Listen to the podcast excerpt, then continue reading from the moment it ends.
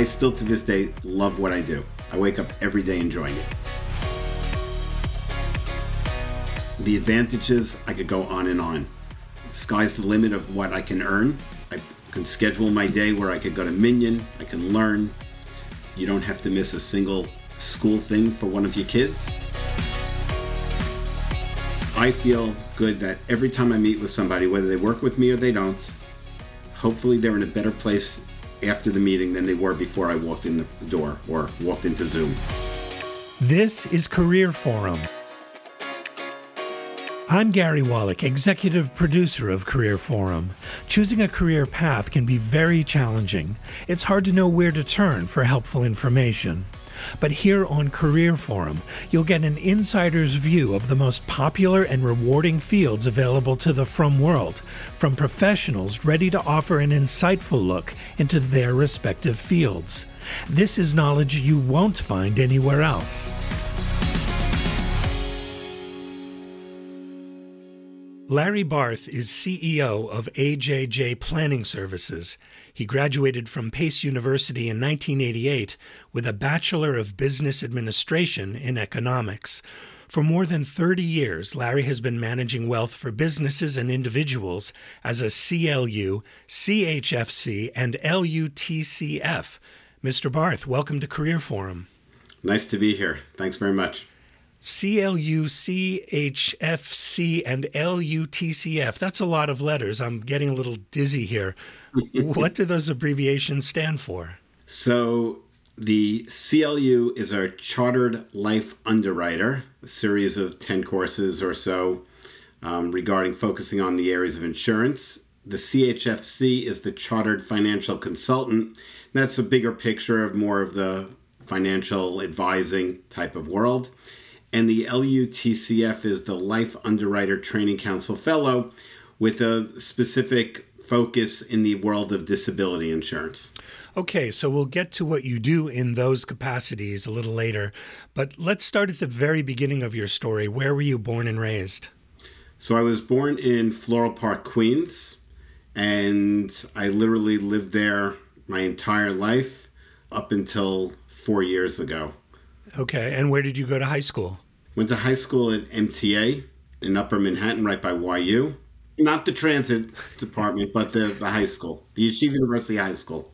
And at what point did you become interested in the world of finance? During high school, I, I had an interest in it, and I was actually part of a team that there's a New York Stock Exchange stock market game.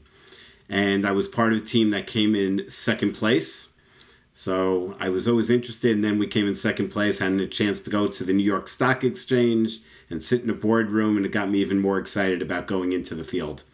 So that's where it all started. So while you were in high school, what was it exactly that attracted you to it before you became even marginally involved in it? I think there was just some interest of how business would run. My dad always had his own business, not related to this profession, so I had an understanding or an interest in the world of being in business. And then just this, was something about the stock market that always sounded interesting to me. So I just read the New York Times business section early on. Did you continue with yeshiva or did you attend college? Both? After I graduated high school, I spent a year in yeshiva in Eretz Israel. And I went to BMT and spent a year there. And I came back and then I got a part time job working at Merrill Lynch while going to school at the time at Baruch College, one of the city schools. And then I switched over to Pace University. How did you get that internship?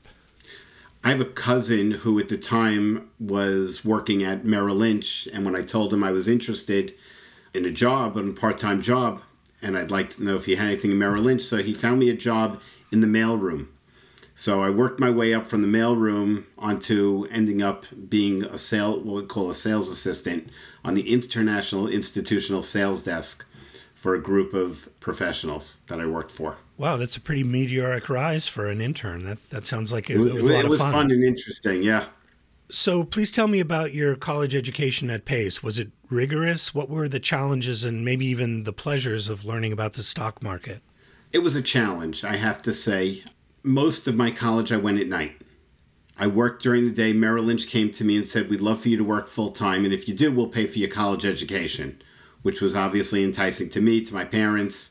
My parents did leave it up to me, whatever I would want to do, but I felt it was a really good opportunity, so I went to school at night.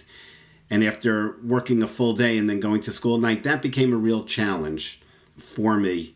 But I knew there was an end game to this whole thing, and that's where I wanted to get to.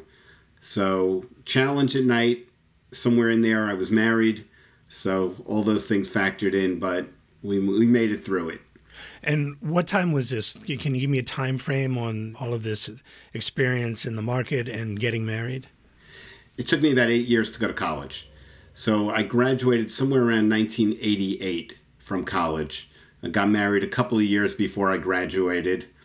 Thankfully, I have a very supportive wife who understood that I'm not going to college forever, and she was very encouraging to me to keep going and keep pushing through to get to the end. But it was definitely a challenge going at night. So, as I mentioned earlier, you earned a bachelor's in business administration and used it toward a career in finance. Is that a typical pathway for this degree, or can it be used in other ways as well? It could be used in a lot of different things. I majored in economics because in PACE, in order to major in finance, which is really the direction I wanted originally, I had to take way too many accounting courses that they were going to require, and I didn't want to do that. So I majored in economics, and there are paths into this business from I know people in that that majored in psychology, that majored all over the place. So there's a lot of flexibility to get into the profession that I'm in now. You hinted at the idea that you kind of knew what the end game was. So as you approached graduation, what was going through your mind about what you wanted to do afterward? So, what I really wanted to do after I graduated was I worked, as I mentioned, I worked for a number of international institutional salespeople. I wanted to be one of them. That was my goal. And as I got closer to graduation, I approached Merrill Lynch about that opportunity. And as sometimes we learn in life, there are bumps in the road. And Merrill Lynch came to me and said, That's not going to happen. At the time, they said you didn't go to certain colleges. If you want, you could be in operations, you could work with individuals, but you're not going to be in the international institutional sales area. That was a real bump in my road. It was not my plan of what I was expecting at the end. So that's when I changed and started to look at this opportunity of where I am today of starting my own business and creating a certain life for myself that I really wanted anyway. So that's kind of how I ended up where I am. So tell me about that first job with Merrill Lynch. What were you actually doing and how were you feeling about that? So at the beginning, it was fine. I was making some money. I was working in the mailroom. It was not exactly taxing on me, where I'd literally look at an envelope back in the day when you got a lot of mail, and I'd say, okay, it goes in so and so's mailbox. And then I started to do certain deliveries of certain stock certificates and bond certificates around the Wall Street area. And little did I know that sometimes I was carrying bonds that could be cashed, that I was walking around literally with, I didn't realize, but literally sometimes millions of dollars. I had no clue. Bearer bonds, right? Bearer bonds, exactly. I could have gone, I, I could have been living a life in Eretz Israel right now without any problems. so that's what I did. And then eventually I moved on to an operations desk, and eventually they offered me this opportunity on the sales desk. And that's how it all kind of it was just one step at a time where they realized maybe I could do more than just be in a mailroom for them. It's sometimes said that one can learn more in a year or two of a good job than one can in four years of undergrad studies. Was that the case for you at Merrill Lynch? 110%. 110%. What I got out of college was great. I still think it's important. However, what I learned on the job, keeping my ears open, talking to lots of people, and just trying to not just do a job but understand why I was doing what I was doing. That was the best education I could have gotten. Even if it wasn't the perfect fit sometimes, I always tried to take something away and learn from that so that it was always felt like I was doing more than just earning a paycheck. Clearly you loved what you were doing. I do. I still to this day love what I do. I wake up every day enjoying it. For the people we've interviewed so far in Career Forum, there are considerations of being Shomer Shabbos, Shomer Kashrus, Shomer Yom Tov. So, what were the challenges there, if any, for you? So, at Merrill Lynch, for the most part, and this was, you know, years ago when things were a little different, there were some challenges, but for the most part, the people that I worked for were very understanding of who I was. At one point, I actually had a non frum Jewish boss and he couldn't understand to this day, and I still every once in a while speak to him, couldn't understand why Rosh Hashanah was two days. You know, he says in Israel they only celebrate one day, and we went back and forth, and but he didn't give me a rough time. He just it was a little pushing, but for the most part, as long as I was respectful and explained to them the situation up front, I am who I am. They would understand that if they were going out to eat and they wanted me to join them, either we went to a kosher place or I didn't eat. And it was that simple. And it became very clear who I was. So they understood it. So back in the Merrill Lynch days, a little bit of a challenge, but I got past it. We dealt with it. But I never bent who I was. That was the one thing. So, how many years were you working at Merrill Lynch, and what eventually led you to decide to start your own firm? So I worked at Merrill for about altogether probably about eight years. Again, they paid for me to go to college. The day I cashed my last check was the day I quit. Actually, probably two days later to make sure the check cleared. And I knew that I wanted to do something different once I knew I couldn't do what I wanted within Merrill Lynch. So I had started to think about I, I again I grew up in a family where my father had his own business, so I understood the idea of it looked enticing to me to have my own business. And I started to look around, but I liked the financial world. So I found this world where I can go in, they'll help me get certain licenses that maybe I already didn't have. Some I had, some I didn't. And they would teach me, and I could build my business like that and build a business that I really wanted, where I can have what I wanted for my family, both time and, quite frankly, money. And that's how I fell into it. At the beginning, it was not easy. It's a challenge growing your own business. I don't care what anyone says, but I enjoyed every, you know, most minutes of it, I.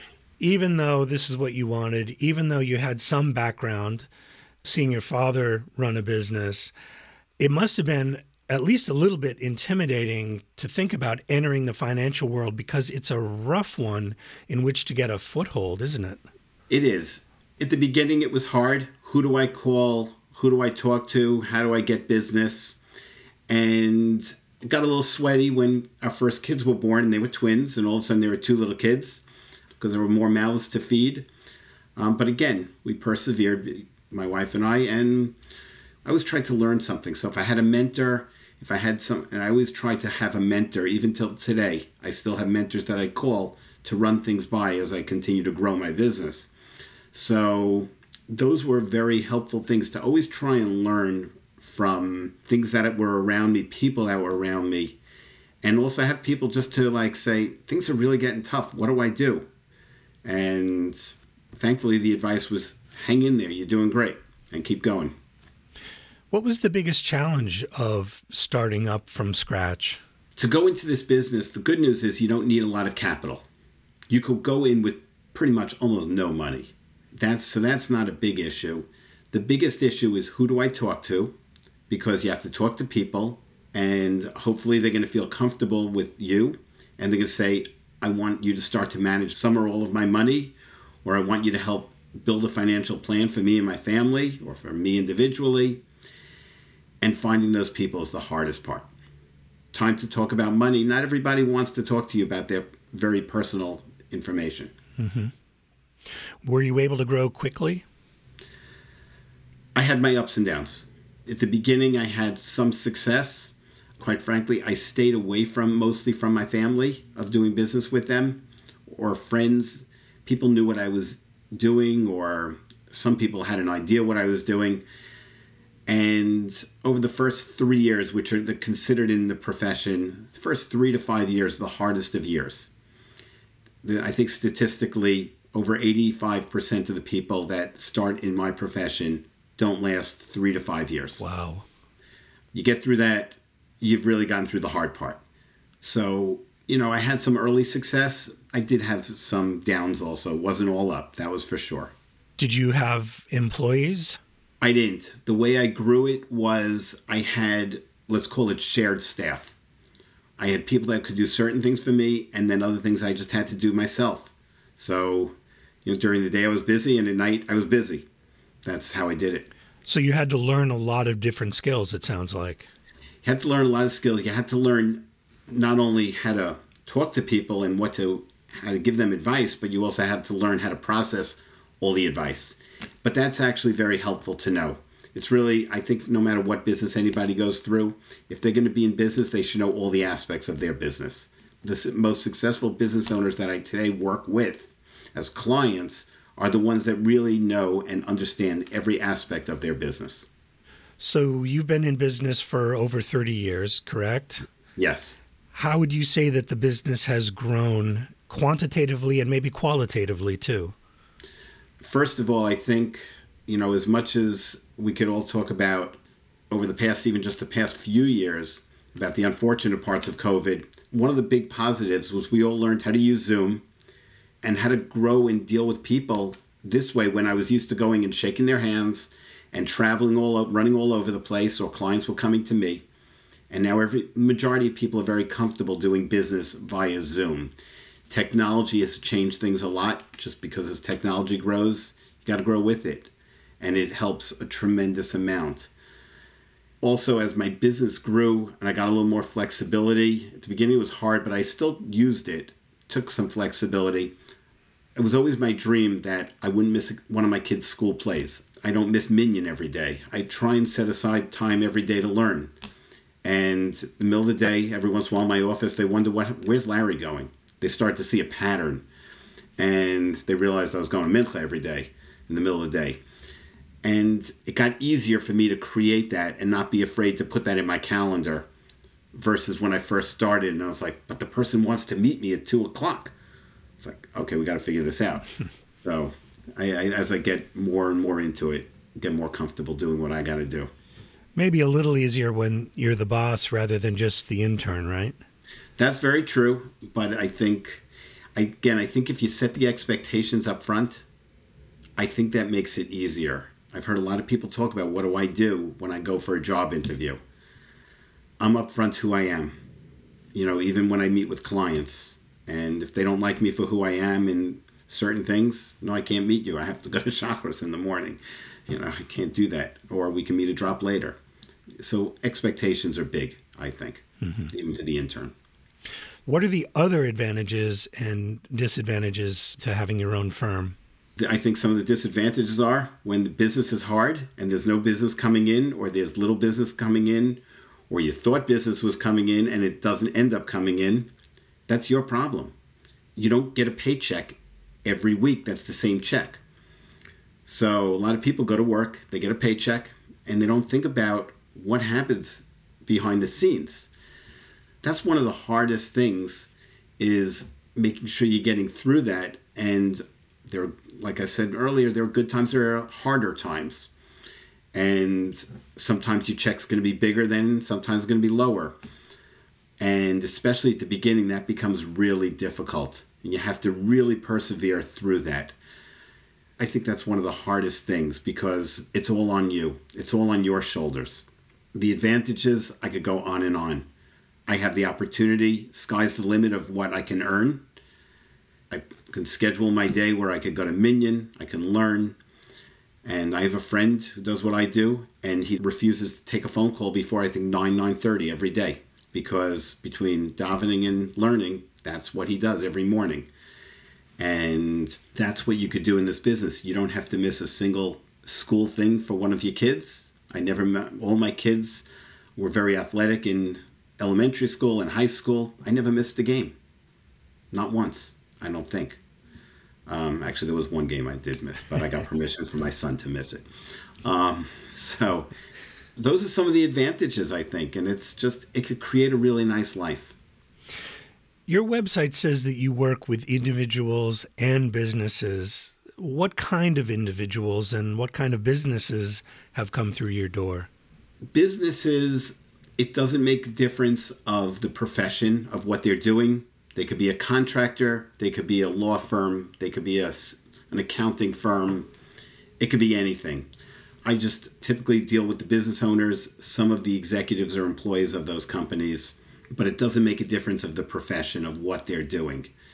On the individual side, for a while I was focusing on working with many years ago, dealing with only primarily, or should I say, primarily physicians, because at the time everybody told me you have to work with doctors, they make all the money. Not necessarily the case today. So I still work with many doctors.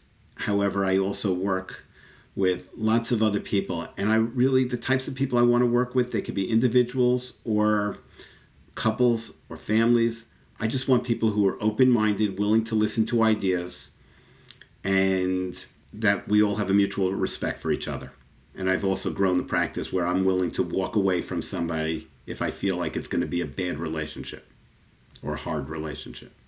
It's interesting you say that because many people think of the world of finance as being highly technical and data driven, which I'm sure it is, but is it also a challenge to keep in mind that you're working with people who have goals and dreams? That's the biggest part. That's the most fun. All that technical, call it stuff, it happens and it's there behind the scenes. And sometimes you have to get a little bit, as we like to say, in the weeds and into the details. But most clients, they don't care. They don't want to think about that. What they want to know is that you're there for them so in the tough times, they don't jump ship necessarily when they shouldn't. And that to know they're going to be okay, we've created a plan. And that's the part that I enjoy the most is getting to know my clients, getting to become really close with them that we understand what they're looking to accomplish, what their goals are. Not just I want to retire or I want to send my kids to school or I want to take these nice trips, but what do those trips look like? What does retirement look like to you? The details, most people, they don't really worry about them. They assume that I'm taking care of that behind the scenes. Which you are, of course. Correct. Is there a particular story that comes to mind that demonstrates what a good financial advisor can do for his or her clients? So, the, you know, 30 years, there are lots of stories, and I have lots of favorites. I had a client that I did some planning with, and I remember sitting at their table. It was time back in the day went to their home and we sat around and me, the wife and the husband, and we talked. Part of the planning was their insurance planning, their life insurance planning. And I made a recommendation. They said, no, we're not doing that much. And we went back and forth and met somewhere in the middle. Fast forward, one of the spouses got ill, a terrible illness. And they called me and asked some questions, and we went back and forth, and they understood what they had. There were certain things they were able to do because of things that I insisted they put in place with their insurance, and which really helped them. And unfortunately, one of the spouses passed away. The one who got the terrible illness passed away. And I remember going up to bring the paperwork for the, the other spouse to sign, to collect the money. She was a little surprised that I would come up and just for a signature, but that's part of what we do. And it made such a difference in their world. And she said it because of what we did together and because of how much I persevered versus just saying, okay, whatever you want to do, we'll do. I'm not an order taker. It's not, I apologize to anybody that might be selling office supplies, but it's not like buying a pen.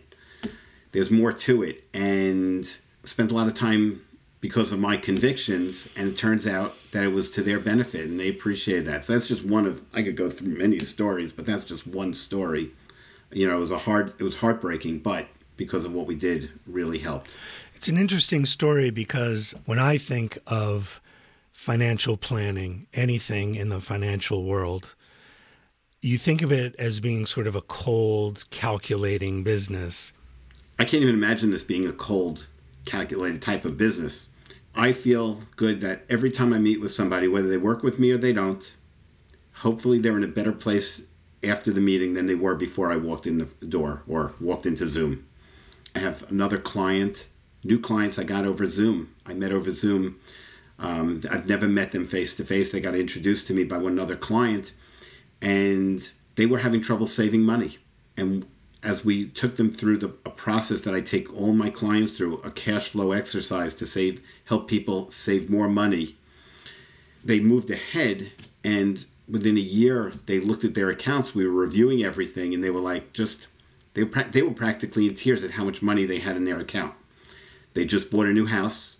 They're building a new house should i say.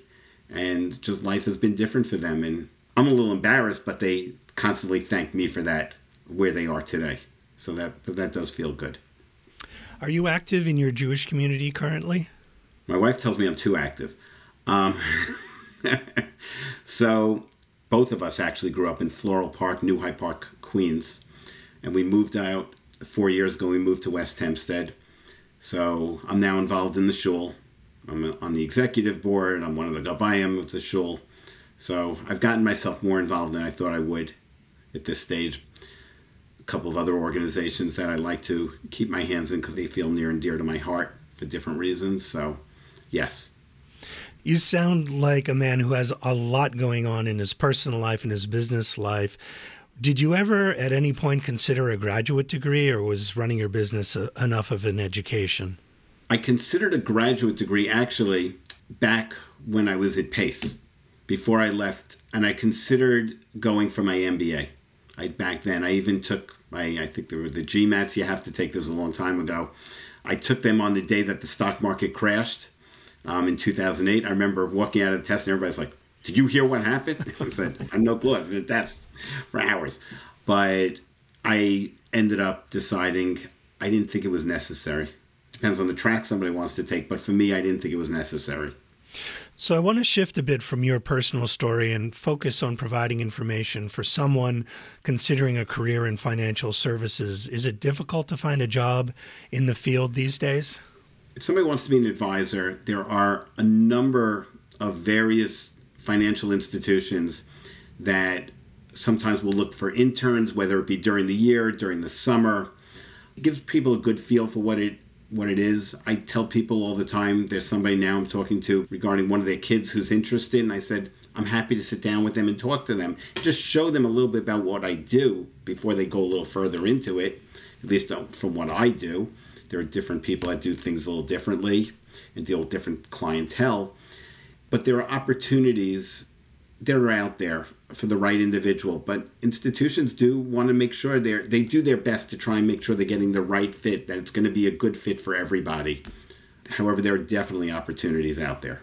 Are there part time positions available in financial planning? It's hard. It's not easy, but it could be done. There's a frum woman that I know I'm not sure how many kids she's got. I know she's got a family, and she's doing this. I guess you call it part time. She's growing a nice business. It can be done. I think it's a matter of just laying out when clients. I can't meet with you at from four to seven during the day. It's just my kids' time, or, and I think it could be worked out. I think it can. What's the pay range for someone just entering the field, and where does it go from there?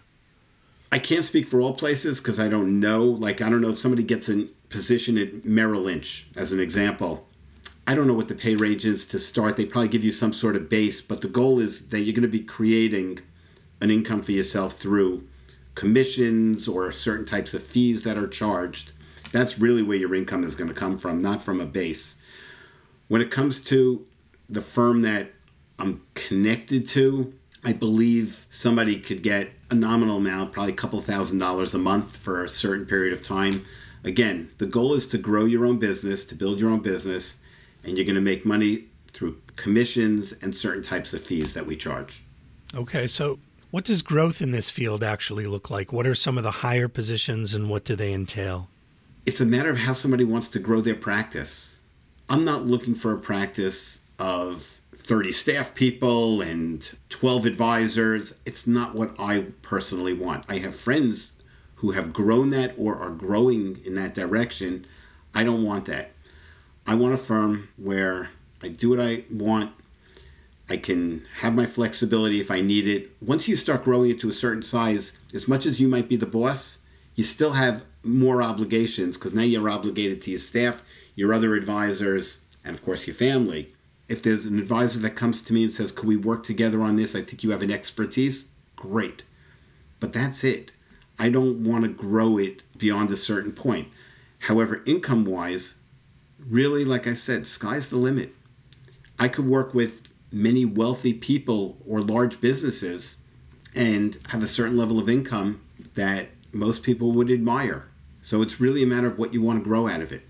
Is there a need for ongoing education and licensure for a financial planner? So you get licensed when you start.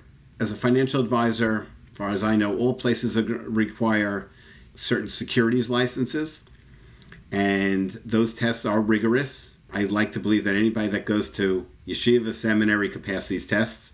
You can learn Daf Gemara, you can learn this. Then they're also going to require you to get certain insurance licenses as well. Usually, you start with licenses based in the state that you're in. So, let's say here we are, I'm here in New York. And then, as my clients grow, and I've got clients literally around the country now, I'm licensed in numerous states. And that's relatively simple to add on states once you have your initial license. By law, there are certain continuing education type of credits that you need every year or every two years, depending on the license. And you have to learn. I mean, who would go to a doctor if they found out that they never, after they left medical school, they never opened another book, they never opened a medical journal, and never went to a course or anything to learn something new? Nobody would go to that doctor. They shouldn't go to a financial advisor who acts like that. I'm continuing to keep up. I just came back last week, spent two days in Minneapolis, and everybody thought I had a good time in Minneapolis. I literally spent time in a room and never saw the outside except late at night for a few minutes. But it's there to keep up my education and learn more and bring back to my clients what I've learned. So it's important, it's crucial. So, as we begin to wrap up here, is financial services a field that you'd encourage from men and women to enter? 100%. 100%. It's for the right person. Not every profession's for the right person. I can never be a doctor. I can't look. I could give blood. I can't look at it. But as a financial advisor, it's a great profession for from man or woman to go into. Again, as I've mentioned, what an opportunity that my kids know I've never missed things. I daven with a minyan three times a day, God willing, every day, most days. And I have set time I can sit and learn. You can create whatever you want. And that's what an opportunity. You can't do that in all types of jobs, in all types of positions. It's just not possible. And I can do that.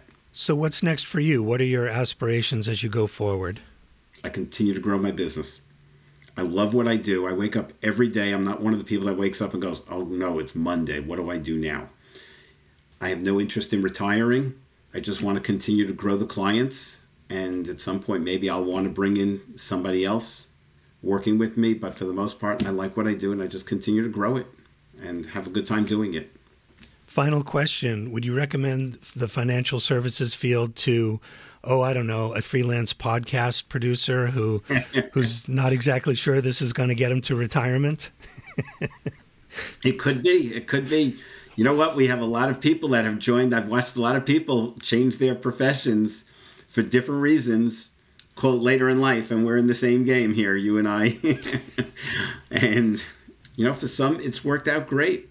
I just met somebody yesterday whose husband, after he's, I think, 62, and he's been in the real estate world, and he's starting law school in September. Wow. He decided he wants to be an attorney. That's fantastic. if you want something, it's there for you. That's my answer. Larry Barth is CEO of AJJ Planning Services. For over 30 years, Barth has been managing wealth for businesses and individuals as a CLU, CHFC, and LUTCF. Mr. Barth, thank you so much for speaking with me. Thank you very much for having me. It was great. I appreciate it. Thank you for joining us on Career Forum. If you've enjoyed this episode, please take a moment to like, subscribe, and share it with your friends so that we can continue to provide quality information that helps you make informed decisions about your future. To explore possible career options, to speak to a career advisor, or to learn more about Sara Schenirer, please visit our website at www.sarasch.com or call us at 718 633 8557, extension 37, and discover how we can help you achieve your career goals.